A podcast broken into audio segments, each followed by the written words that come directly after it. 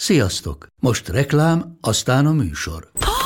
Hú, de szép szőnyeg. Új. Igen, tegnap vettem a Diégóban. Ó, és ez a függöny, de szép. Diégó! És hamarosan lesz új laminált padló a hálóban. Rátszakott a bank. Csak regisztráltam Diégó digitális klubkártyát vásárlás előtt. Csináljunk neked is egyet? Csak egy perc és kész. Regisztrálj te is áruházainkban, vagy a diego.hu oldalon, és azonnal megkapod digitális klubkártyádat, melyel akár 30% kedvezménnyel vásárolhatsz padlóburkolati és lakástextil termékeket. Diego.hu Már meg is kaptam e-mailben. Ez reklám volt, jó volt. Nők. De micsoda nők? Nők, akik maradandót alkottak. Nők, akik beírták magukat a történelembe. Nők, akiknek nem volt egyszerű életük. Nők, akik nem adták fel. Nők, akik nem érték be az elég jóval. Nők, akik nem törődtek bele a nembe. És a nemüknek szánt sorsba. Nők, akik változást hoztak. Nők. De micsoda nők. Micsoda nők voltak. Az Éva magazin podcast műsora. Budai Lottival És Zubor Rozival. Második rész Frida Kahlo. Volt egy gyermekbénulás uh-huh. először ugye hat évesen, ami miatt az egyik láb eleve egy kicsit deformáltabb lett, vagy hát csak kevényesebben fejlődött. Utána, amikor ő 18 éves lett, szenvedett egy olyan buszbalesetet, ami egy életre megnyomorított, hogy egy fémrúd, ami ott leszakadt, vagy, a, vagy, a, vagy valamelyik járműről, vagy valami épületről, az így keresztül döfte a medencét és a gerincét is, és ami nekem nagyon furcsa, hogy utána egyébként nem röngenezték meg. És hogy évek teltek el, mire rájöttek, hogy a gerinc csigolyái egyszerűen nem álltak jól össze, tehát hogy szétcsúsztak, és ez, ezért utána egész hát lévő életében fájdalmakkal küzdött, és összesen azt hiszem valami 20 valahány vagy 31 két műtétje volt. Igen. Engem ez fogott meg talán benne először, uh-huh. hogy mert olyan lenni, amilyen. És ezzel lett sikeres. Tehát az érzelmére lett kereslet gyakorlatilag, és szerintem valószínűleg azért, mert ugye ő női érzelmeket festett meg nagyon, és ezekre egyfelől már nagyon rég, nagyon rég ideje volt, másrészt meg hiába egyediek ezek az érzések, univerzálisak is egyben. Szerencsétlenek nem volt elég a gyermekbénulás, a baleset, és akkor bár megtalálta gyakorlatilag élet a nagy szerelmét, de hát ez is rendesen meggyepált a szegénykét. Annyira nem fair, hogy vele ez történt, de közben meg, meg hogyha nem történt volna, akkor lehet, hogy soha nem jön belőle elő ez a művész vonal. Lehet, hogy akkor tényleg nem tudom, orvos lesz, és sose derül ki, hogy valójában milyen fantasztikus művész.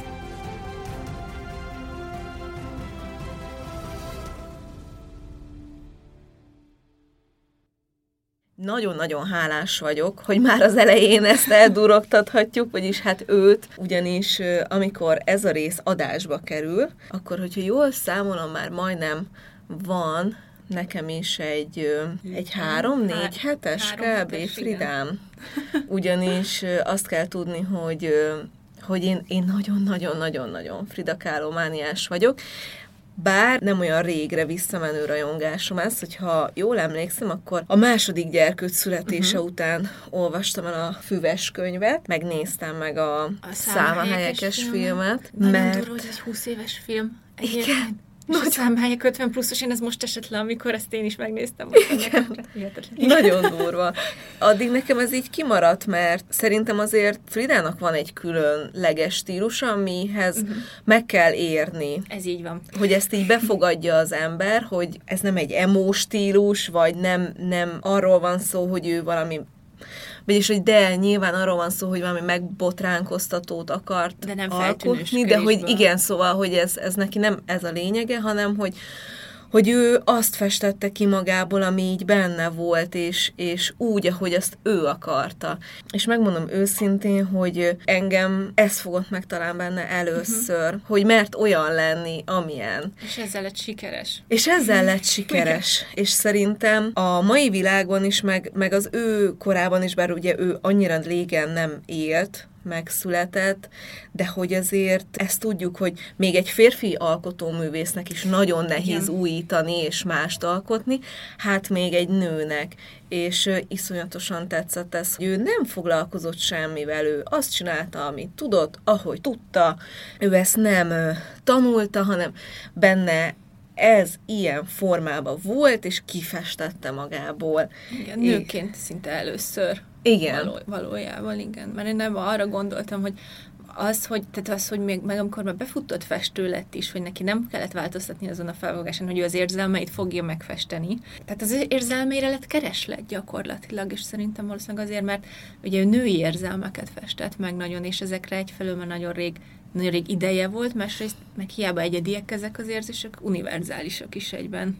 Nekem ez, ez volt még, ami így, így a, egy, egyrészt a művészetével kapcsolatban megfogott, de ahogy mondtad is, hogy ez a hogy talán egyébként az, hogy az autentikusságnak, meg hogyha ragaszkodsz önmagadhoz, ennek ekkora hozzáadott értékelet a világhoz, illetve hogy ez segít a te saját álmaidat is valóra váltani, ez egy fantasztikusan becsülendő és, és nagyon példaértékű dolog talán. Igen. Igen. Nagyon érdekes egyébként, ugye nekem van Instagramon ez az igen anya igen, profilom, igen. és hát ott nem titok, hogy hamarosan születik, vagyis hát amikor ez már kikerül a a világ térbe, akkor már múlt időben megszületett a Frida nevű kislányom, és egy pár napja jött egy üzenetem, hogy eszébe jutottam valakinek, mert a kislányával sétáltak a városba, és akkor valahol megláttak egy Frida képet, és akkor a, a, annak a nőnek, aki írt a lánya, azt mondta, hogy nézd, anya, milyen szomorú ez a néni. És akkor Egyébként nyilván van benne egy ilyen nagyon nagyfokú szomorúság, meg fájdalom az ő egész történetébe, de valahogy, nem tudom, nekem mindig olyan sok erőt ad. Uh-huh. Nem tudom, hogy te, ahogy így ismerkedtél a történetével, hogy vagy ezzel, mert, mert nekem például az, hogy ő egy gyermekbénulás után még szenvedett egy balesetet, ami hatására került ugye ágyba, meg gipszbe több hónapra, és ugye neki ez indította el ezt az egész művészi folyamatot. Igen. Mert hogy ugye az volt, a, az az ő története, hogy ha esetleg valaki nem látta volna a filmet, vagy nem ismerné ezt a történetet, hogy ugye ő hónapokra, vagy lehet talán évekre, most ezt nem is másfél tudom, évre került a buszbaleset után. Aha. Igen, tehát hogy ő tizen, tehát el, volt, a, volt egy gyermekbénulás uh-huh. először ugye hat évesen, és ami miatt az egyik láb eleve egy kicsit deformáltabb lett, vagy hát egy csak kevényesebben fejlődött, uh-huh. és utána, amikor ő 18 éves lett, és éppen orvosi egyetemre készült, mert nagyon eltökélt volt, hogy orvos akar lenni, akkor szenvedett egy olyan buszbalesetet, ami egy életre megnyomorított, hogy egy fémrúd, ami ott leszakadt, vagy, a, vagy, a, vagy valamelyik járműről, vagy valami épületről, az így keresztül döfte a medencét, és a gerincét is, és Igen. akkor ez más, és nem, tehát ilyen egészen én vannak ilyen ellentmondásos dolgok, mert vannak, hol azt írják, hogy ő volt az egyetlen, aki így sérült meg, uh-huh. és mindenki más karcolásokkal úszta, meg van, aki hogy csomóan meghaltak, és csoda, hogy egyáltalán túlélte. És ami nekem nagyon furcsa, hogy ezután egyébként nem röngenezték meg, hanem hosszú évek múlva derült ki, tehát eltől csoda volt, hogy egyetlen újra tudott járni uh-huh. ezek után, tehát össze tudták úgy rakni, meg, meg nagyon merev gipsz, tehát a felső teste és az egyik fél lába végig gipszben volt másfél éven keresztül, de hogy utána újra megtanult járni és hogy évek teltek el, mire rájöttek, hogy a gerinc csigolyái egyszerűen nem álltak jól össze, tehát hogy szétcsúsztak, és ez, ezért utána egész hát lévő, lévő életében fájdalmakkal küzdött, és összesen azt hiszem valami 20 valahány, vagy 31 két műtétje volt. volt. Igen. Igen, és ugye erre, amire mondod, hogy mégis azt érzed, hogy ebben nem, nem fájdalom, hanem erő. Igen. Nekem valahogy tökre nem ez jön le belőle. Persze nyilván érzek egy ilyen mérhetetlen nagy ö, csalódottságot, vagy nem is tudom, hogy az jut eszembe, hogy annyira nem fair, hogy Igen. vele ez történt, de közben meg, meg hogyha nem történt volna, akkor lehet, hogy soha nem jön belőle elő ez a művész vonal. Lehet, hogy akkor tényleg, nem tudom, orvos lesz, és sose derül ki, hogy valójában milyen fantasztikus művész. Igen, szóval ez egy nagyon, nagyon furcsán van össze fonva ilyen szempontból az élet, hogy, hogy neki, igen, tehát egyfelől nem fel, hogy ennek a szörnyűségnek kellett megtörténnie, de valószínűleg lehet ennek kellett megtörténni ahhoz, hogy végül oda, oda jusson, ami, vagy az, azt tudjon belőle kiteljesedni, ami benne volt, ami meg ki tudja, hogy kiderült volna, mert ő azt hiszem azelőtt legfeljebb annyit rajzolgatott, hogy a, hogy a családi kasszába, hogy besegítsen, ugye Mexikóban vagyunk az 1910-es években, hogy besegítsen a családi kasszába, egy családi barátnak, egy reklámgrafikus volt, besegített a műhelybe, és hogy őt sanítgatta egy kicsit rajzolni, és mondta is neki, hogy tök ügyes, de ennyi volt az ő festészeti, meg megképző művészeti edukációja, úgyhogy Úgyhogy ő tényleg nem foglalkozott, nagyon egy, egy tényleg ilyen filantróp megfontolásból orvos akart lenni, és a szegényeket akarta gyógyítani. És ugye a balesete után, amikor ugye ágyhoz, ágyhoz szegezte ez az egész baleset, akkor lényegében unalomműzésnek kezdett el festeni, de egyszerűen így, á, nekem meg még ez, ez, ez lenyűgöző, hogy így tehát én 18 évesen életem nagy álma kerékbe van, ketté van törve, én is ketté vagyok törve, azt tudom, tudok-e járni, és akkor így átkattintam a fejemet, hogy na hát én találok akkor valami mást, amiben ki tudok teljesedni, és, és, és, és nem érzem azt, hogy be vagyok zárva, és, és megfeledkezek a fájdalmamról és a csalódásomról. Tehát, hogy 18 évesen így meglátni a becsukódott ajtó után a kinyílt ablakot, ez, ez, ez elképesztő.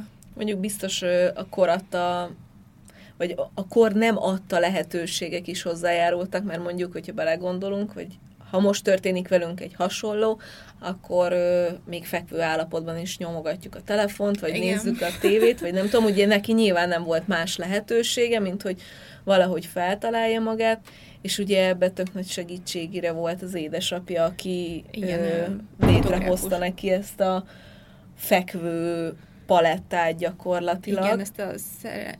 Én azt úgy olvastam, hogy ezt lehet, hogy az anyukája rakta. Szóval anyukája? Ez, igen, de az apukája volt, ez ugye ilyen baldahínos ágya volt, és az ágya tetejére rakott egy uh, tükröt, tükröt, annak a baldahinnak a tetejére, hogy onnan lássa, de lehet, hogy ezt lehet, hogy mind együtt csinálták, uh-huh. de mhm. tudom, hogy ezt ott, ott mind a ketten. De egyébként visszatérjek arra, amit mondtál, hogy, hogy a rengeteg fájdalom melletti mennyit erőt ad, nekem az, a, az volt nagyon érdekes érzésem, ez is érdekes egyébként, hogy ez a kislány azt mondta, hogy milyen szomorú ez a néni, mert hogy neki a, a portréi, de majd nagyon később eltérünk, nagyon érzelemmentes, tehát az arckifejezései mindig teljesen, majd hogy nem egyformák. És hogy annak ellenére, hogy fájdalmas dolgok tört, szörnyűségek történtek vele, tehát tényleg a vetélés, a házasság, a, a műtétek, a fájdalmak, a fájdalmas életesemények mögött én nem érzem a fájdalmas nőt. Én sem. Nem érzem, hogy ez a nő szenved szenvedett, meg fájt, de hogy az élete nem volt szenvedés. Igen. Egy szenvedésekkel teli élet mégsem szenvedéssel telt. Igen. Nekem ez benne a csoda egyébként, és hogy, hogy megtalált, és hogy mindig megtalálta a lelkesedést, hogy amíg lelkesedett, addig élt, és és egyébként igen, ott főleg az utolsó években, amikor már nagyon elviselhetetlenek voltak a fájdalom, amikor azért rá szokott fájdalomcsillapítóra, akkor én is ezt tettem volna, tehát abszolút ja, megértem. Igen. És hogy voltak nagyon komoly depressziós szakasza is az életének, és ugye mondják, hogy hogy azért napjukban edzésekből úgy tűnik, hogy ő öngyilkos lett, uh-huh. amikor már se festeni nem tudott se ágyból felkelni, de én ezt se egy ilyen fájdalmas vagy kétség. Ez kétségbe, soha nem esett kétségbe, én ezt érzem benne még, hogy ez a kétségbeeséseznek így hiányzott a fogalomtárával, és én a halálába se érzek kétségbees, és még akkor is esetleg öngyilkosság volt, hanem inkább egy ilyen, egy ilyen számbetés, hogy oké, okay, ez most már nem éri meg. Uh-huh. Tehát ez már olyan überszíves, hogy itt én már nem tudok ebből olyat kihozni, amiért tudok lelkesedni és élni, és inkább igen. Nem tudom, azt, mi volt az utolsó mondat a naplóbejegyzésnek, hogy lemérem fájdalommentes, hogy halál is soha nem jövök vissza, vagy valami ilyesmi. Igen, és abszolút meg lehet érteni, mert addigra már ugye az volt, hogy a, azt hiszem a jobb lábát leamputálták, meg amit mondasz, hogy tényleg akkor már így kb. fájdalomcsillapítókon élt, mert akkor És csak feküdni hihetetlen. tudott, és hogy már kezét se, tehát már az ecsetet se tudta úgy mozgatni, Igen. mint azelőtt, tehát hogy valószínűleg ezzel volt neki Igen. a és az annyira megható volt, hogy a férje, akiről majd szintén fogunk bővebben beszélni, hogy akkor lett volna az ezüst lakodalmuk két héttel és hogy a halál előtti estén odaadta az ajándékot neki, mm. amit szánt neki, úgyhogy ez is azért így arra felé tereli a gyanút, hogy, hogy ő akkor ezt tudatosan döntötte, hogy, hogy legyen vége. Igen. De egyébként még amit a, az apukájára így visszatér, vagy én azon is, én, gond, én azon gondolkodtam még, hogy ez az erő, amit mondtál, meg ez a lelket, hogy honnan jön tehát ez, ez, és nekem, most ez egy kis kitérő lesz, de eszembe jutott nekem, van a, én egy darabig, egy rövid ideig éltem Párizsban, pár évvel ezelőtt, és ott megismerkedtem egy magyar hölgyel, most 94 éves, lehet, hogy majd ő is most meghallgat, és én nekem ő lett az év fogadott dédimű, meg a fogadott dédunokájának hív engem, most nem akarok nagyon belemenni az élete részletében, de nagyon sok fájdalmas eseményt élt túl, és a legelső az tulajdonképpen az volt, hogy túlélte Auschwitzot. Ő 18 éves volt, amikor, amikor szabadult az anyukájával együtt, és És utána még érte nagyon sok öröm és egy pár, jó pár szomorú esemény az életében, de egy a legpozitívabb és legéleterősebb nő, akit én imádok, tehát hogy ő annyira boldog a mai napig, ha nem tudom, megszól a kedvenc operája a rádióban, és így, és ő, és ő szeret, és mondja, hogy én annyi barátom van, és én szeretek veletek lenni, és én még itt akarok maradni, és így sokat beszélgetünk, hogy mi, a, mi ez a barom nagy erő titka, vagy nem tudom, mert ő, és akkor valahol mindig oda jut vissza, hogy neki a gyerekkora. Tehát, hogy őt annyira szeret, neki csodálatos gyerekkor, annyira ilyen szerető közeg édesapjával, édesanyjával, hogy, hogy ez jutott eszembe, hogy valahova, talán, talán Fridánál is oda kell először visszanyúlni, hogy ott valamit így itt találjunk. És akkor, akkor én, én igazából, az, ez, az egyik, a gyerekkor szerintem, mert, mert valószínűleg az mindenkinek az ereje azért csak onnan, mm. onnan jön, vagy nem jön éppenséggel. A másik meg ugye a művészete. Hogy ő megtalálta azt, hogy miben, mi, tehát egy túlélő eszköz lett számára a festészet, és ugye az édesapja pedig egy fotográfus volt, akkor egy kicsit így az élet uh-huh. rajzára rátérjünk, aki, hát az, az most érdem, mert ugye van, van, van ez a mítosz, hogy Frida Kahlo igazából magyar származású, és hogy a Kahlo az a Kallósból jön, és hogy egy magyar származású zsidó családból származik, vagy legalábbis az édesapja. Most valószínűbb, hogy az apukája az egy német luteránus családból jön, csak ott a világháború idején a, a Hitlertől való távolságtartást uh-huh. ezzel is akarta kifejezni, illetve a zsidókkal való szimpátiáját, hogy maga mondta azt, hogy inkább magyar zsidó uh-huh. felmenői vannak. De hogy ugye egy német betelepült fotográfus volt az apukája, az anyukája pedig egy spanyol és egyszerre őslakos úgynevezett zapotékusokkel nem rendelkező hölgy volt, és hogy ugye az apja, aki hát fotográfus lévén épületeket fotózott még az előző rezsim alatt, egy nagy állami megbízásai voltak. Tehát úgy érzem, hogy úgy művészként talán így jobban megértette a lányát, és, és vannak is feljegyzések arról, hogy például a gyermekbénulás alatt ő ápolta 8 hónapon keresztül, meg amikor a belesete mhm. történt, akkor utána ő felügyelte, hogy rendesen megcsinálja a gyakorlatait. Tehát hogy én, én például az apjában érzem ezt a nagyon nagy támogató, meg szerető erőt. Az anyukájával kapcsolatban vagyok ennyire meggyőződve, valahol azt hiszem mond, írta is Frida, hogy hogy egy nagyon következetes, de meglehetősen bigott vallásos és rideg asszony volt. És hát én nem nagyon tudom elképzelni, hogy például ez a anya olyan nagyon elfogadó lett volna egy lányjal, aki férfi ruhákba jár, Igen. Fe, és orvos akar lenni, és, és egyetemre akar menni, elképesztő egyébként, mert, mert, mert az is szöget ütött a fejem, hogy a 20-as évek Mexikó, orvos, nő, Igen. mennyi esély van erre, és akkor kiderült, hogy igazából őt egy ilyen ö, éppen csak elindított felkészítő iskolába vették fel 2000 jelentkező közül a 35 lány közé, tehát az esze is elképesztően jól vághatott, de hát, hogy, hogy visszatérjünk, hogy valószínűleg az édesanyja részéről nem csak elfogadást kaphatott, tehát hogy ez, amit én így a gyerekkoráról egyébként gondoltam, hogy, hogy még ott van egy ilyen egy ilyen erőforrás esetleg uh-huh. az édesapjánál. Igen, meg a másik meg, hogy behoztad ezt az Auschwitz sztorit, hát ugye ott van a Edith Éva Éger. Igen, igen, igen. Éger, Éger Évának a története is, hogy aki megéli a nagyon rosszat, de túléli, igen. az sokkal jobban értékel egy aprócska jót is, és valahogy a Fridánál is azért ez érződik, hogy jó, persze ö, jött ez a rengeteg csapás, de mégis valahogy jobban értékelte azt, ami a hát nevezzük gyógyulás után, amikor lekerült a gipsz, uh-huh. hogy akkor újra lábra igen, állhat. Igen, amit igen. mondjuk egy teljesen átlagember nem, vagy hogy ülve alkothat, vagy hogy már nem, fest, nem fekve kell festenie. Szóval, hogy hogy igen, ez, ez visszaszokott így ütni az embereknél. És ugye, hát amikor ugye újra megtanult járni, akkor lehetett 20-21 éves igen, körülbelül. még nagyon fiatal volt.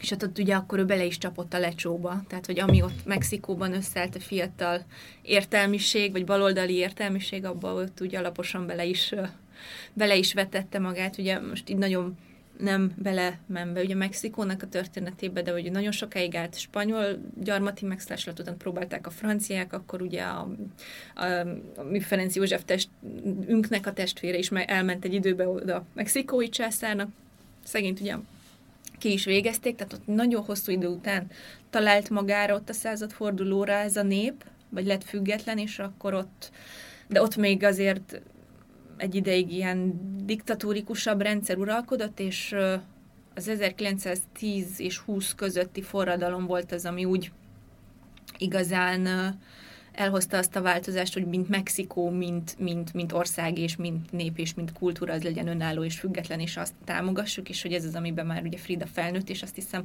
valahol ugye 907-ben született, de valahol átírta, vagy nem tudom, az anyagkönyvében, vagy valahol uh-huh. mindenhol azt mondta, hogy 1910-ben született, Igen. amikor a, az a Mexikó, amit ma ismerünk, elkezdett kialakulni. Úgyhogy ez ilyen érdekes, hogy ő ebbe is megtalálta egyébként a, az erejét a saját népének, a, a, az identitásának a kifejezésében. Erre egy komoly értelmiségi körök, fiatalokból álló értelmiségi körök alakultak, akiket szintén szívügyüknek tekintették, ezek jó része akkoriban egyébként baloldali volt, és hát ugye itt találkozott nem sokkal a felépülése után a nagy szerelemmel, ugye Diego Rivérával. Igen, a nagy szerelemmel, ami szerencsétlenek nem volt elég a gyermekbénulás, a baleset, és akkor bár megtalálta gyakorlatilag élet a nagy szerelmét, de hát ez is rendesen meggyepált a szegénykét. Igen, és mondta is valahol, hogy két nagy baleset történt az életemben, az első az a busz, a második meg te. Vére, igen.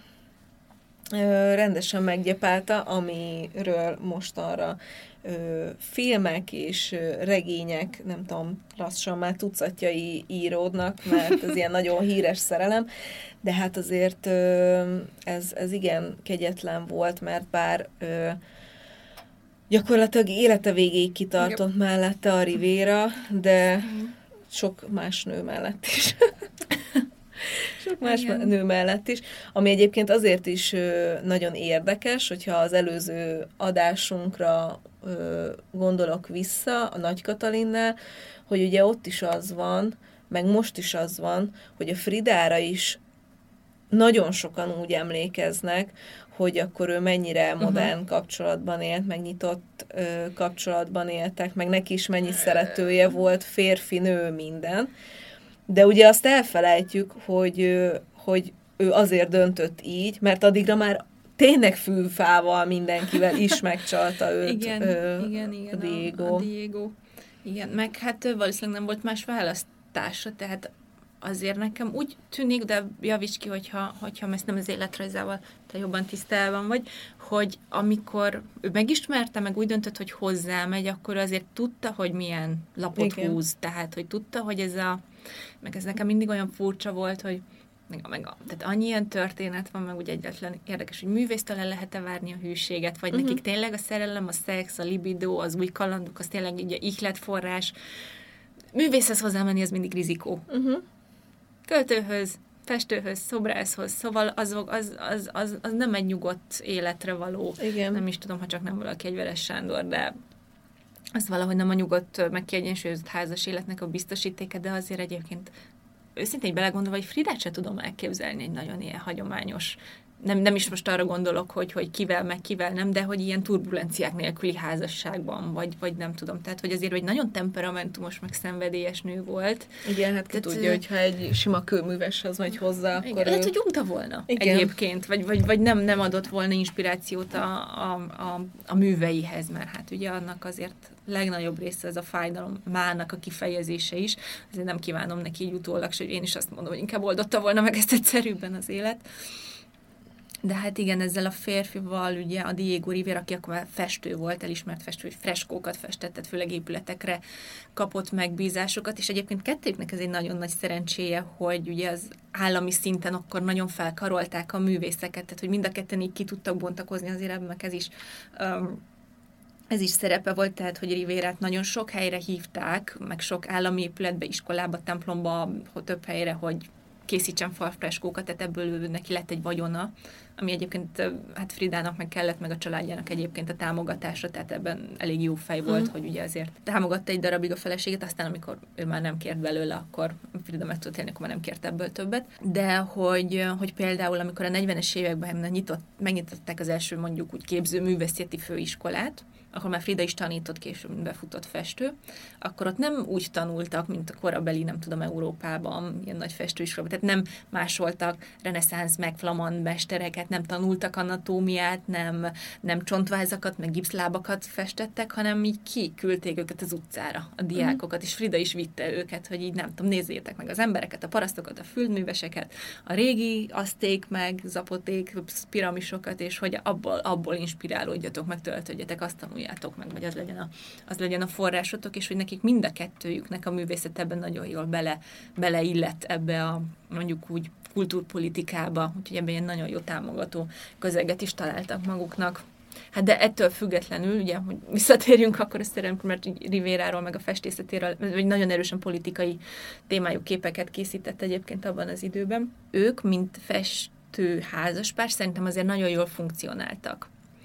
És bár az esküvők, úgy megvan előtted ez a festmény, amit az esküvőjükről igen, igen, van, igen. hogy, a, hogy ugye az anyukája mondta azt a Fridának, hogy olyan, mintha egy galamb meg egy elefánt házasodni össze, mert Frida picike volt, törékeny volt, sovány, és a Rivera, aki már egy 20 évvel idősebb volt nála, akkor majdnem egy ilyen hatalmas, már akkor is, hát testes emberke volt, és azon a festményen, ez még el is van túlozva, tehát Frida még kisebb, ilyen nagyon picike lábakon áll a hatalmas elefántlábú ember mellett, és így a kezébe ilyen kis finomododot teszi a kezét, mintha belehelyezni az életét, és hogy a festéket, meg az ecsetet azt a férje kezébe festette, meg a sajátjába semmit.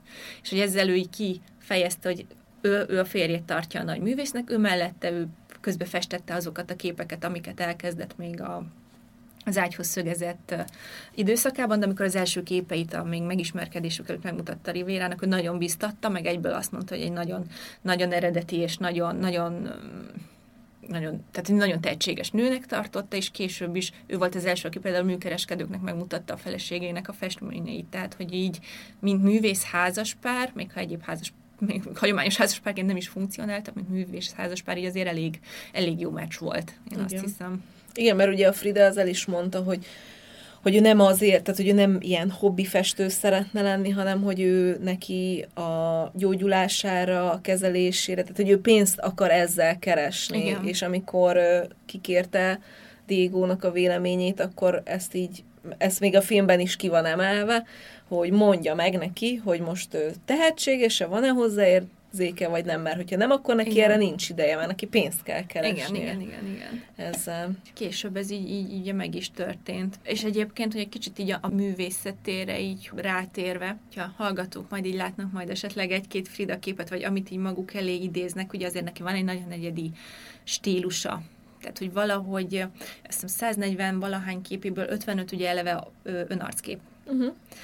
És hogy neki volt az a mondás, hogy azért festem magamat, mert sokat vagyok egyedül, és magamat ismerem a legjobban. Ugye ez abból az időszakból ered még, amikor fekvőbetegként mm-hmm. a tükörből a saját arcképét tudta festeni, és ez egy, tehát a saját maga egy ilyen visszatérő motivuma lett, és hogy ezen neki uh, ugye mindig egy nagyon ilyen, valahogy ilyen nagyon lapos az egész kép, általában nincs nagyon benne perspektíva, a mozlatok általában egy kicsit olyan merevek, és az arcok meg olyan kifejezéstelenek, és ez egy ilyen nagyon egyedi stílus egyébként egy európai szemnek, vagy főleg a korabeli európai szemnek, de hogy ez egy olyan kifejezetten ilyen közép-amerikai stílus, ami már nagyon régóta, mondjuk úgy, hogy hagyomány volt, és ennek egyébként az az eredete, hogy hogy annak idején, amikor jöttek a spanyol hódítók, ugye nagyon sok nemesi család ide költözött, akik szerették volna fenntartani a családi portréknak a hagyományát, csak hát itt nem voltak híres festőiskolák, hogy azoknak a diákjai elkészítsék a, ezeknek a családoknak a portrét, hanem ilyen autodidakta művészek voltak,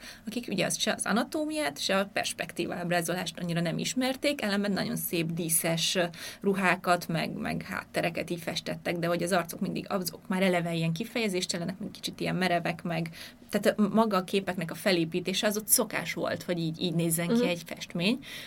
Úgyhogy, úgyhogy amikor Frida ezt így szinte természetesen vette, folytatta ezt a közép-amerikai festészeti hagyományt, mondjuk úgy.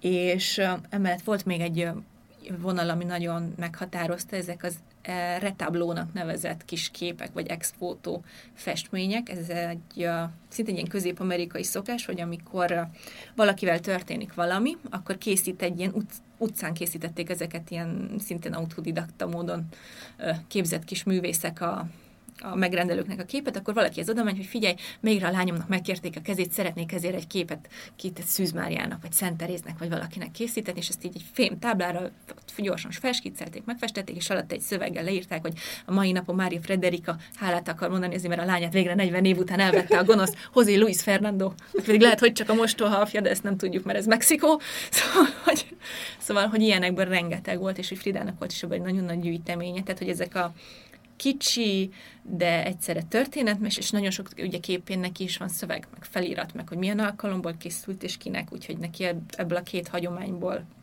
kezdett előfesteni, és az első portrén, még amit magáról, vagy a családtagiról festett, még nem teljesen az a stílus van, amit ismerünk, ami egyébként egy nagyon színes harsány, hanem egy kicsit ilyen nyugat-európaiasabb, uh-huh. tehát vannak benne ilyen szecessziós vonalak, sötét, nehéz bársony hátterek, hogy egy kicsit így még, még úgy kereste a, a maga útját, és mikor Rivérával találkozott, akkor egyszerűen ő ugye a, a saját közegében, meg az anyukájának ebben az apoték leszármazott, így megtalálta ezt a mexikói mexikói zamatot, amit uh-huh. ő még így hozzátett a saját stílusához, és innentől vannak a, a képében például nem tudom, ilyen aszték elemek, mint a kolibri, ami, uh-huh. ami ott egy szent madárnak számított, mert hogy milyen kis bátor, és hogy, hogy az öröklétnek a szimbóluma volt, és az erői, az harcos, a bátor harcos jel, jelképe volt a kolibri, mert hogy milyen pici, és mégis mennyi mindenre képes, és ugye ez sok képén visszatér, a szemöldökét is volt, hogy ilyen madárként ábrázolta, ami, ami, ami ugye Rivérától jött egy ilyen hasonlat, hogy úgy néz ki a szemöldöke, mint egy két madárnak a szárnya. Ez nagyon aranyos. Tehát így ez a mexikói kultúra, ez adott egy ilyen táptalajt, és akkor például a naphold, mint a férfi, férfi és a nőnek a, tehát hogy mint a világegyetem alkotó erője, a férfi és a női energia, ami nagyon szintén fontos volt ebben a pre-kolumbiánus ősi kultúrában, a olyan, olyan, olyan, és olyan keresztény elemek is jelennek még meg a festészetében, mint a töviskoszorú, vagy nem tudom, Jézus szív, ami viszont nem volt ugye vallásos, de hogy minthogy ez a ottani népnek a lelkében élt, és hogy ez számára fontos volt, ezért ezeket így beépítette. Tehát ezekből lett egy sajátos művészi stílusa, és amire ugye ő még rátett egy mondjuk úgy lapáttal, az az, hogy kialakított egy saját nyelvet. Tehát, mert hogy neki minden egyes festmény az egy saját érzelmi megnyilvánulás. Most azon túl, hogy később, amikor befutott, már készített megrendelésre is portrékat, de ő akkor festett, ha érzett valamit. Mm.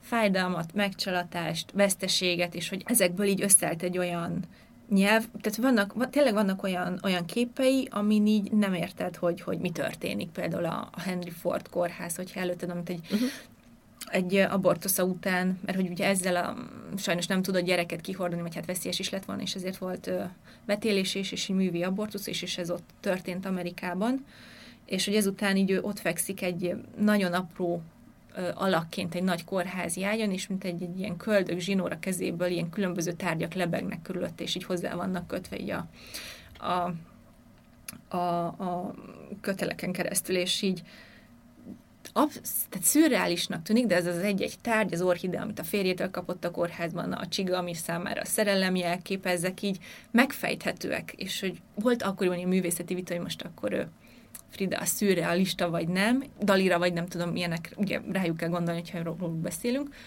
és arra mondta Frida, hogy a szürrealizmus az az, amikor kintad a szekrényt, és az ingek helyén egy oroszlán találsz.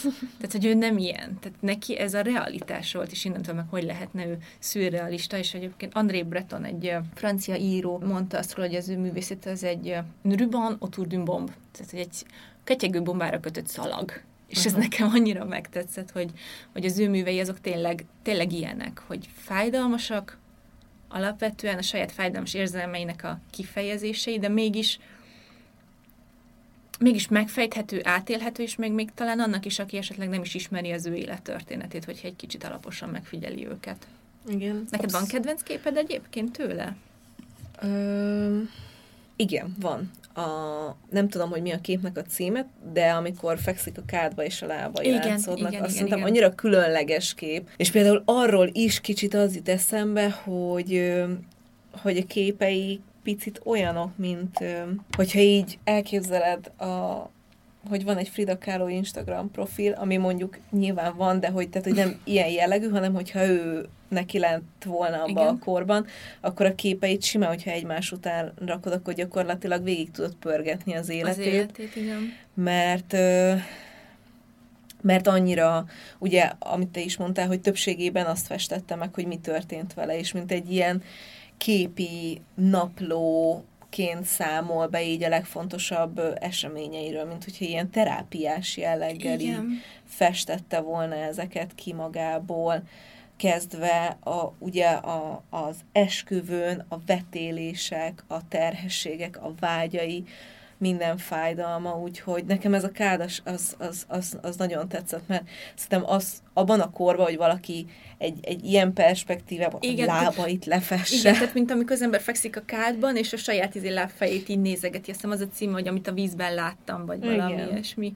Igen, és abban ilyen kis részletekként, kb. az egész élete így a szüleitől elkezdő, ilyen kis szigetekként ott úszkálnak a lábai körül. Az, igen. Az, az, az megvan, igen. Igen. És nekem ez nagyon tetszett, hogy, hogy neki ehhez volt bátorsága ezeket kifesteni, és, és megtalálni vagy nem is az, hogy megtalálni, hanem ezzel kifejezni, és ilyen bátran köz, közzétenni azt, ah, hogy, hogy mit tud egy nő megélni, hogy, hogy, hogy mi van bennünk, mert azelőtt nem nagyon volt erre példa, nem, hogy egy persze. nő ezt ennyire kiadja, hogy akkor az milyen fájdalom egy abortusz, meg aztán milyen fájdalom az, hogy elfogadni, hogy neki nem lehet gyereke. Uh-huh. Miközben ez neki egy nagyon-nagyon nagy vágya volt. És ö, egyébként ezt olvastam is, hogy, ö, hogy valószínűleg a Diego-tól azért nem tudott ö, úgy igazán uh-huh. elválni, mert hogy ez, a, ez az anyai szeretet, ez Igen. valószínűleg ő, ő az ő irányába hogy egy kicsit így, a, így anyaként is bánt vele, főleg igen. így az utolsó éveiben, hogy igen. hogy igen. De ez annyira érdekes most, hogy mondod, egyébként van egy, van egy verse, azt hiszem, amit ő írt, vagy, vagy így a Diego-ról, azt mindjárt ezt, ezt felolvasom, ezt a könyvben találtam, hogy így mi is neki így a Diego. Uh, igen, így ezt, igen, ezt írta róla a naplójában, mert így valamikor ugye, élete vége felé kezdett naplót írni, és így ír róla, hogy Diego, kezdet, Diego, alkotó, Diego, gyermekem, Diego, mátkám, Diego, festő, Diego, szeretőm, Diego, férjem, Diego, barátom, Diego, apám, Diego, anyám, Diego, fiam, Diego, én, Diego, univerzum. Sokféleség az egységben. Miért nevezem az én Diégómnak? Soha nem volt, és nem is lesz az enyém. Ő csak is önmagáé. Hm. Miközben kettőször is gyermekeként említ. Ti, mert Igen. egyszer mondja, hogy gyermekem, egyszer meg, hogy fiam. Igen. Igen, úgyhogy, úgyhogy valószínűleg ezért is, meg ugye ők Uh, jaj, nekem az, az, az volt egyébként még nagyon megráz. Két megrázó kép jut eszembe az egyik, aminek az a cím, hogy csak, csak egy szúrás volt. Uh-huh amit akkor készített, amikor, tehát ugye sok szeretője volt a Dégónak, meg sokat le is nyert, egyet nem, amikor a saját nővérével. Hát az nagyon durva, A Frida igen. saját nővérét szedte össze, és azt hiszem, nem tudom, hogy az életben is mondott ilyet, de ugye a filmben ezt úgy emlegeti a Diego, hogy csak egy mm, volt. Igen. És most erre reflektál ez a festmény is, és csak egy szúrás volt, vagy csak egy bökés, és ott azt egy, egy gyilkosság ihlette azt a képét, amikor egy férfi, aki nem tudom hány kényszúrásra megölte a feleséget, aztán úgy védekezett a bíróság előtt, hogy csak egy szúrás volt. Az nagyon megrázó, meg amikor, amikor amikor el is vált tőle egyszer a Diego. Már nem is tudni pontosan, miért, valaki mást akart elvenni, vagy, vagy, vagy, vagy csak rájött valami hep, és akkor Frida így, mint egy szimbolikusan megszabadulva nőiségtől is mindent, amit benne a Diego szereteti, levágta a haját, és akkor van egy kép, hogy egyedül ül egy tököres szobába, egy széken férfi ruhába, és így csak a haja, kezében egy is a haja, mint egy ilyen inda, így minden, mint egy önálló életre kelt növény, így mindenbe borít. Az, az, az, ami még nekem ilyen nagyon nagyon megrázó, de ami még eszembe jutott, hogy mondtad, hogy neki olyan volt, mint egy terápia, és szerintem is ez, ez egyébként ez, ez mentette meg, hogy, hogy gondolkoztam, hogy így so, sok képe, amit mondhatnánk, hogy szürreális, de ugye megbeszéltek, szerint mégse szürreális, mert neki realitás, az engem valamire nagyon emlékeztetett. És akkor eszembe jutott, hogy van egy, van egy kedves ismerősöm, aki sokat foglalkozik ezzel a kipnek nevezett, ez a mindjárt megmondom pontosan, hogy milyen terápia, ez a katatim imaginatív pszichoterápia. Uh-huh. Tudom, hogy már hallottál róla, most én, is olvastam már róla, mert nagyon érdekes. És ez azzal kezdünk, nem rajzolnak magán az órán, magán a foglalkozáson, de ugye a pszichológus általában mond egy képet, hogy itt először az alany ez egy kicsit ilyen, ilyen elengedettebb, hipnotikusabb állapotba kerül, és akkor van egy hívókép, általában egy egyszerű, egy virág, egy hegy, vagy valami, és akkor abból elindul egy ilyen képfolyam.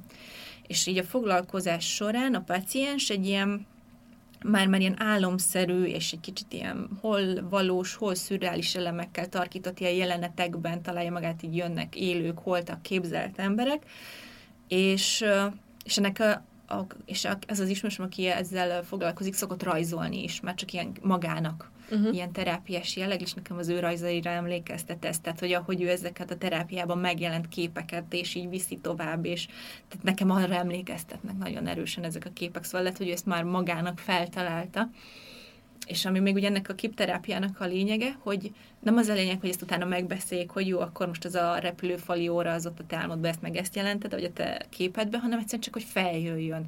Hogy, val- hogy onnantól, hogy a kép az elmét tud róla alkotni egy képet, kijön a tudatalattiból, és ami nem a tudatalattiból van, azonnal már nem pusztít, uh-huh. mert tudsz róla, mert így, így rávilágítasz, és tudod, hogy ott van, és szerintem neki ez a, ez az igazi gyógyító faktor a művészetébe, hogy nem az, hogy lekupakolta a fájdalmat, hanem így beleordította a világba, és így kitettem, hogy tessék, itt van, ami ahhoz képest, hogy 20-as, 30-as évek nekem még az is brutális, hogy akkor pár évre vagyunk attól, hogy azt se volt szabad beszélni, hogy szorít a harisnyakötő. Igen. Tehát, hogy ez, ez nekem elképesztő bátorság is, és egyébként valahol ebben van az ő szerencséje a szerencsétlenségbe, hogy ezt a nyelvezetet, amit ő felépített, ezt, ahogyan ő kiadta magából, és ahogyan kommunikálta, erre pont talált egy nagyon fogékony közeget, amit így tudta támogatni, bátorítani, és ugye később ugye sikerekre is szertett, tehát hogy, hogy azért ért valahol az élet szerencsére ezzel így meg, meg is segítette.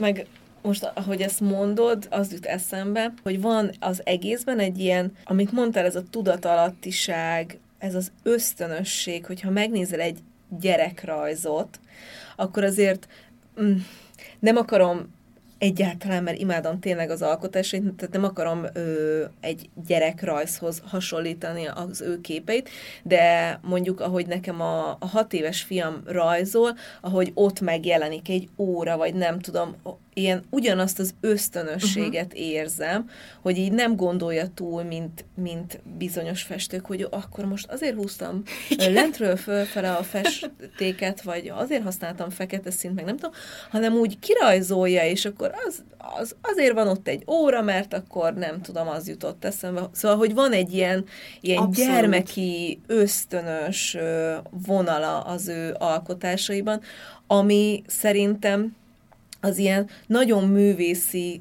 néha túl gondolt túl vonalat, igen. igen, túl túl dimenzionált, túl, igen, ezt majd az látja bele, aki olyan művész szeme van. Szóval így érted? szimbólumok mondani igen. valók, és mindig helyett ő meg így, így úgy adta ki, ahogy igen. van. De ezt annyira jól látod, hogy nem ezzel művészettörténész is egyetértem, mert nem akartam itt ezzel belemenni, hogy még uh-huh. több izmust így bele vonjunk az evébe, de a másik irányzat a szürrealizmus mellett, amivel így még szokták együtt emlegetni azok a naív festők, uh-huh. akik szintén ott pont valahol ott a század elején, 20-as évek táján volt egy ilyen irányzat.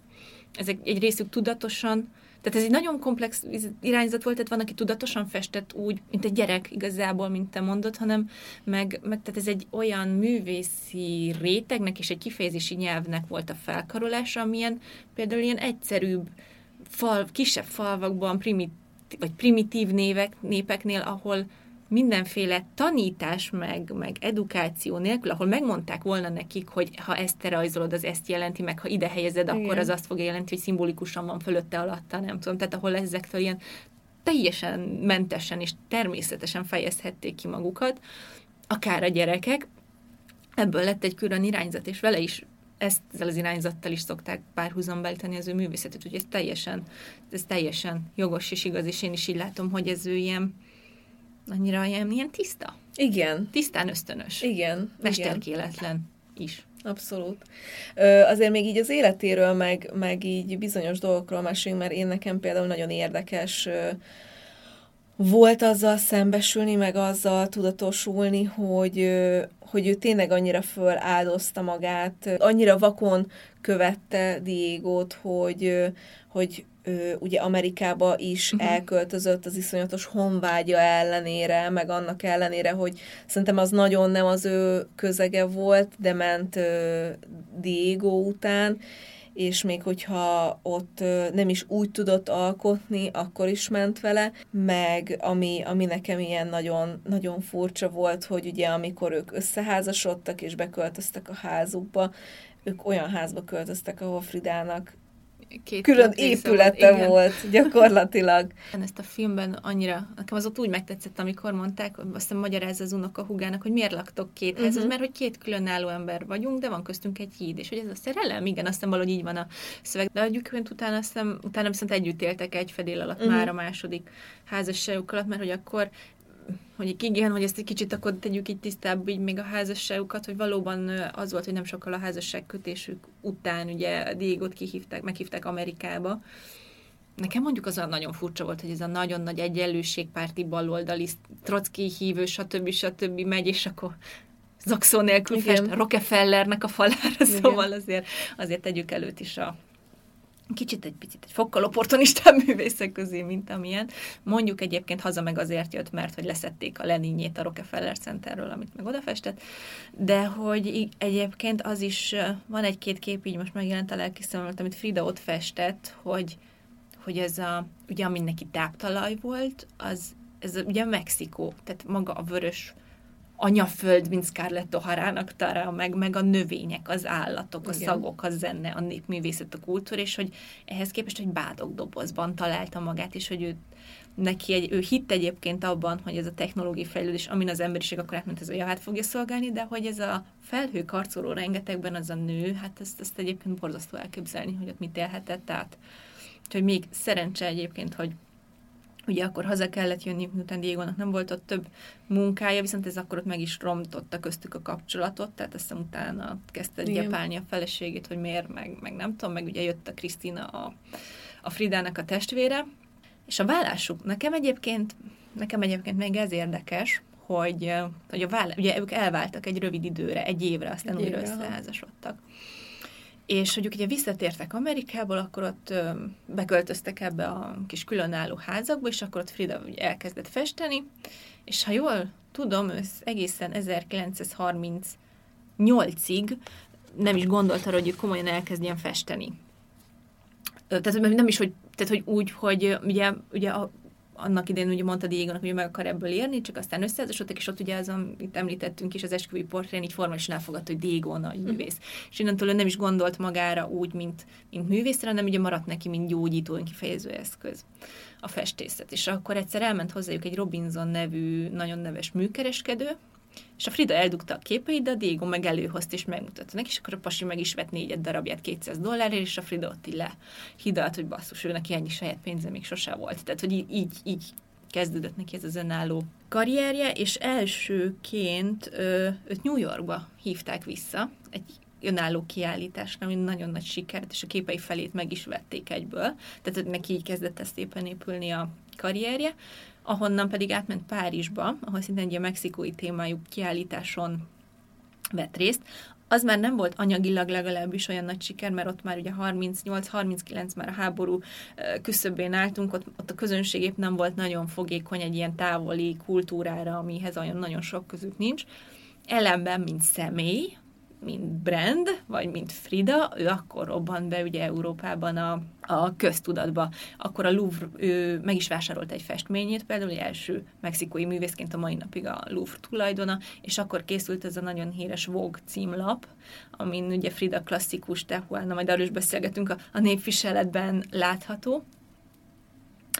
És itt egy rövid kitérőt teszek, mert ezt a kérdés, ezt el is hoztam neked, aztán majd neked adom, Jó, hogy azokat a, azokat a fotókat, azt szerintem sok, és szerintem a legtöbb ember, hogyha Frida Kahlo fotográfián elképzeli magának, akkor ugyanez a pár kép jut eszébe. Mm. És ezt egy Nicholas Murray nevű fotós készítette, aki egy magyar származású, 19 évesen ment ki Amerikába, művész volt, rögtön mondom, Murai Miklós néven, igen, Murai, és hogy vele egyébként tíz éven át volt Fridának viszonya, ilyen hol, hol szorosabb, hol, hol, hol lazább, és ezt a pasasnak három házasságát, meg a Diego való házasságát, szakítását és újra házasodás is túlélt viszonyuk, és barátok is maradtak haláláig. És uh, írt neki egy levelet magyarul Frida, tehát és ez a mai napig megvan, és ez tök ciki. Egyébként ezt fel, felolvasom. Ezt írja Nick. Szeretlek úgy, mint egy angyalt. Gyöngyvirág vagy drágám. Soha nem foglak téged elfelejteni, soha-soha. Te vagy a teljes életem, remélem, hogy ezt te is el, te, ezt te sem fogod elfelejteni, Frida. És ez 1931, és tökéletes magyarsággal van egyébként megírva, úgyhogy jó.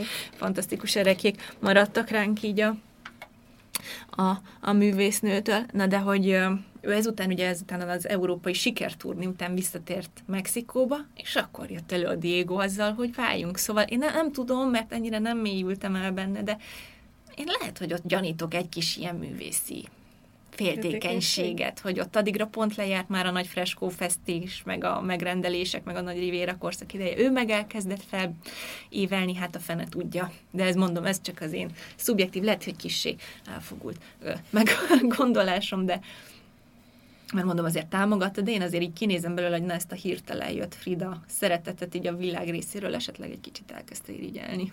Igen, lehetséges. De aztán végül csak megint egymás mellett kötöttek ki. Igen, akkor ott egy évre rá összeházasodtak, és ha jól tudom, vagy jól kutattam ki, akkor ott ők igazából egy ilyen új megállapodást kötöttek. Tehát ugye Fridának ugye, ugye itt volt a magyar művész is, hogy voltak azért szeretői, de hogy innentől ők így megállapodtak, hogy kvázi barátok fognak együtt élni, tehát hogy, hogy ez így lett vagy nem, de hogy akkor azt hiszem, hogy a szexuális kapcsolat is megszűnt közöttük, és Frida itt kötötték ki, hogy többet nem fogad el anyagi támogatást Dégótól, tehát hogy egy kicsit ilyen egyenlő, nagyobb egyenlőségre épülő kapcsolat kezdődött köztük, be is költöztek Fridának a, a kékházába, a szülőházába, ami ma is ugye a Frida Kahlo uh-huh. múzeum, és onnantól kezdve ott éltek együtt. Tehát, hogy onnantól egy kicsit talán egy ilyen magánéletileg egy ilyen békésebb időszak kezd, kezdődött kettőjük között, és ugye a Diego végül is vele maradt élete végéig egészen is ápolta, még a halálos ágyán is. De még mielőtt a haláláról, meg így a végnapokról, mert szerintem az is érdekes, hogy, hogy bár a végén nagyon nagy fájdalmakkal élt, meg ugye beszéltük, hogy le is kellett a lábát is vágni, ennek ellenére az ágyába vitték el Igen, a a- kiállítására, hogy ott tudjon lenni személyesen, meg valami tüntetésre is ö, úgy vitték el, mert részt akart mindenképp venni.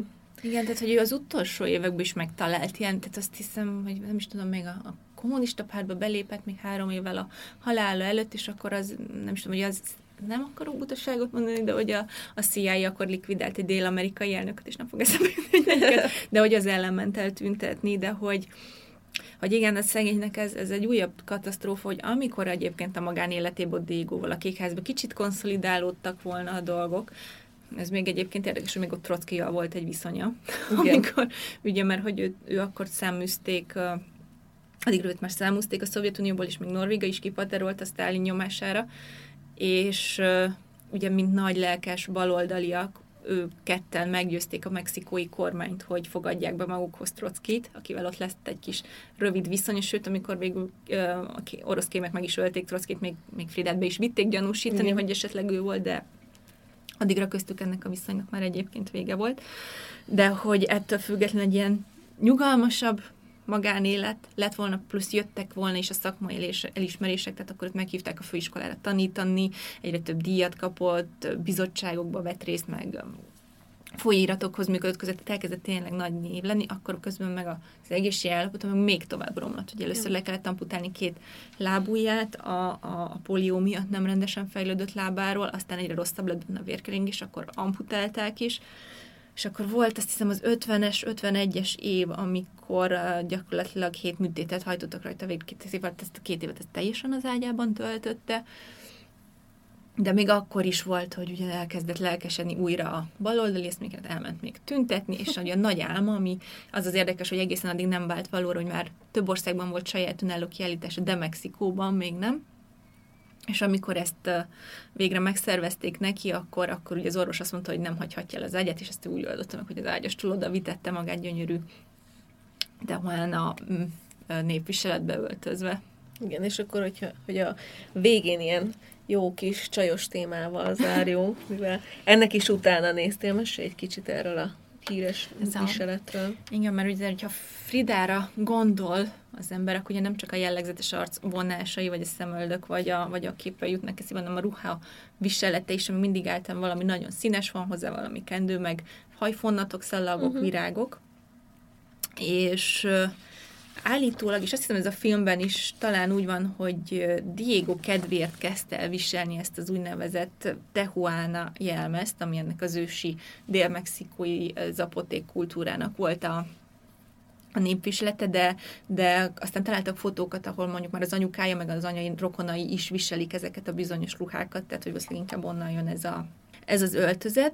Tehát ő ezt tudatosan kezdte el akkor viselni, mindegy, hogy kifejezze, hogy ő mennyire értékesnek tartja ezt az önálló mexikói kultúrát, tehát hogy a, a korban divatos, nem tudom, flapper ruhák helyett a 20-as években ő már ilyen uh, ruhákat hordott. Ez ugye egyfelől áll egy ilyen, hát most ki, kiírtam, de megpróbálom nomborosan elmondani, huipil nevű kis felsőből, ez a huipil, ez egy ilyen szögletes, nem tudom, szépen hímzett, díszített színes felsőmnek az ujjai, tehát ez tipikusan mexikói klímára szabott viselet, mert hogy a nyaka nyitott meg a, az ujja alatt is épp csak, hogy össze van varva. Szegényemnek ez arra volt nagyon jó, ugye, hogy a fűzőket, amiket élete során, fú, nem is tudom, ez is valahol leírták, hogy 35 féle fűzőt hordott volt, ami bőrből volt, volt, ami gipszből volt, ami vasból készült, hogy ezeket el tudta vele takarni, akár csak a nagyon hosszú szoknyával, ami szintén mm. ennek a része. És ezek a kendők, ez nekem nagyon tetszett, ezek a rebuzók, ezeket ő azért szerette annyira, mert az 1910-ben kirobbant forradalom alatt kezdték el hordani, egyre, kezdte el egyre több nő hordani ezt a névvisletet, mert hogy alatta lehetett gépfegyvert rejtegetni. Tehát ez úgy passzol az ő, az ő személyiségéhez, hogy ő ennek tiszteletére is hordja ezeket a kendőket. Illetve ez a fejdísz, ez nekem nagyon tetszik, hogy elvileg ezt úgy hordták régen a nők, tehát hogy még, még ilyen prekoloniális időkben, hogy a bal oldalon hord, tehát ez ilyen érzelem kifejezés volt. Ha bal oldalon volt, akkor az azt mondja, most hát most ilyen, nem tudom, fogadóképes állapotban, most ismerkedne, barátkozni, hogyha jobb oldalon, akkor meg most foglalt, de ez ez azért már egy bonyolultabb kérdés, hogy ez tényleg így volt, de elvileg ezeket a fejdíszeket így is használták. És ez a számára ez az öltözet, ez egyfelől volt ugye egy identitás kifejezés, de másrészt olvastam egyszer egy, egy nagyon szépet ezzel kapcsolatban, hogy ez egy ilyen kényeztetés volt a testének. Tehát, hogy ez a szerencsétlen test, amit ennyit szenvedett életében, hogy valami széppel, színessel, vidámmal így egy kicsit így kényeztetni uh-huh. akarta vele, és ez egy és ez egy gyönyörű szép gondolat, és ami még nekem nagyon tetszett, hogy ebben a, ez az apoti kultúra az alapvetően matriarhátusra épült, tehát egy ilyen nagyon ilyen speciális társadalmi felépítés volt, ami valószínűleg nagyon tetszett Frida feminizmusának, vagy a feminista érzelmeinek, illetve egyenlőségre is alapult. Tehát az öltözködésben minden társadalmi réteg ugyanazt a ruhát viselte, egyedül alkalmak. Az, hogy milyen alkalomra öltötték fel, azt szabta meg a különbséget, ez meg így a baloldali érzületéhez nagyon passzolt, és érdekesség, hogy amikor ő meghalt, akkor Rivera az ő gardrobját, fürdőszobáját, vagy hát ezt a helyiségről ruháit azt befalasztatta, és nem is hagyták kibontani, aztán csak 2004-ben bontották ki, és találtak benne 600 darabot. 600 darabot ebből a különböző, különböző viseletekből, de emellett egyébként nagyon sok ékszert készítetett helyi ötvösökkel, azt is még ilyen régi aszték motivumokra épített, ami viszont érdekes, hogy ami a szépészeti termékeket illeti, abból pedig nagyon bőkezően bánt magával a nyugati nagy exkluzív divatházak és cégek termékeivel, és például a kedvenc az a kedvenc parfümje az a Chanel 5 volt. Ó, hát ez sem véletlen. Nem, ennek is úgy megörültem, amikor ezt megláttam. Akkor szerintem itt zárjuk is le a Fridás történetünket, mert ez egy ilyen szép meg vidám végszó. Egyrészt, másrészt meg amúgy is azt terveztük, hogy hamarosan Kokosan erről beszélünk, igen, úgyhogy igen, akkor össze, össze is értünk vele. szerintem legközelebb folytassuk vele. Igen, két hét múlva Chanel-lel. Szuper, nagyon szépen köszönöm. Sziasztok! Nem, sziasztok!